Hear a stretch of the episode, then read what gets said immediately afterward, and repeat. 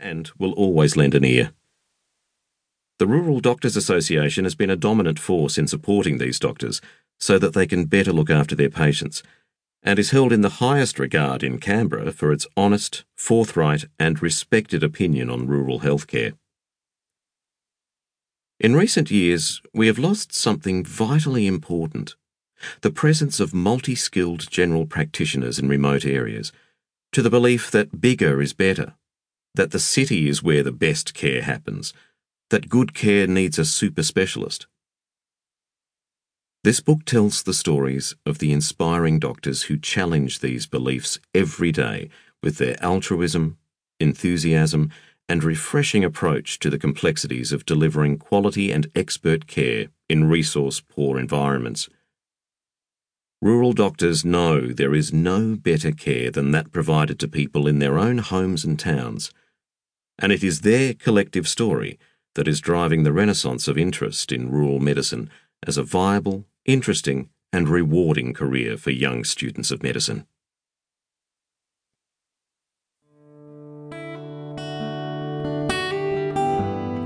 Introduction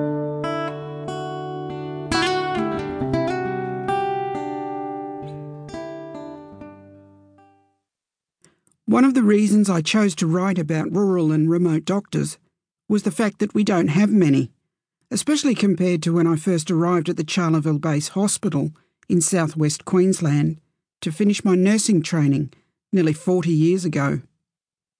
In 1978, Charleville had a population of roughly 3,000 people and boasted several doctors. The remarkable Dr. Louis Ariotti world renowned for his clever and often innovative solutions to complicated and potentially life changing conditions or traumatic injuries, shared his private surgical practice with two highly respected general practitioners, Dr. Dorothy Herbert and Dr. Ron Parker. Dr. Ariotti started his practice in Charleville in 1947, and over the course of his 40 year career in southwest Queensland, performed everything from appendectomies to major orthopaedic procedures, caesarean sections to surgery for traumatic brain injury. In May 1978, Dr. Herbert had a serious accident, prompting the early engagement of another of southwest Queensland's legends, Dr. Chester Wilson. As his story, the BFGGP reveals, Chester not only holds a special place in the hearts of my own family, but also in the hearts of the Charleville district as a whole because of his enormous contribution to the medical, social, musical, and technological enhancement of the community.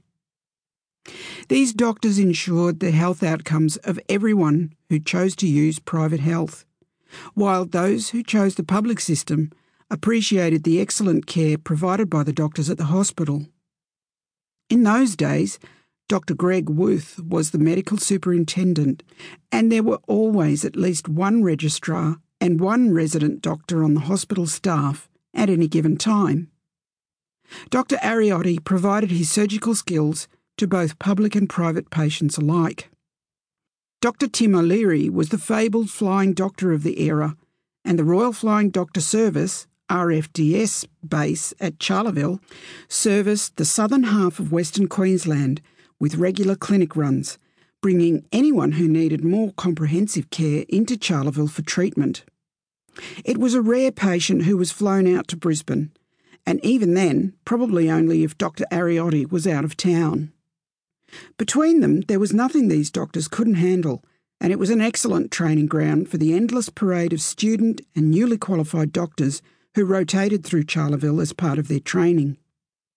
Although I didn't know it, when I asked him to write the foreword of this book, the president of the Rural Doctors Association of Australia, Dr. Ewen McPhee, was one of those young doctors who, as he says, learnt the meaning of resilience and self confidence in the busy days and nights at the Charleville Hospital.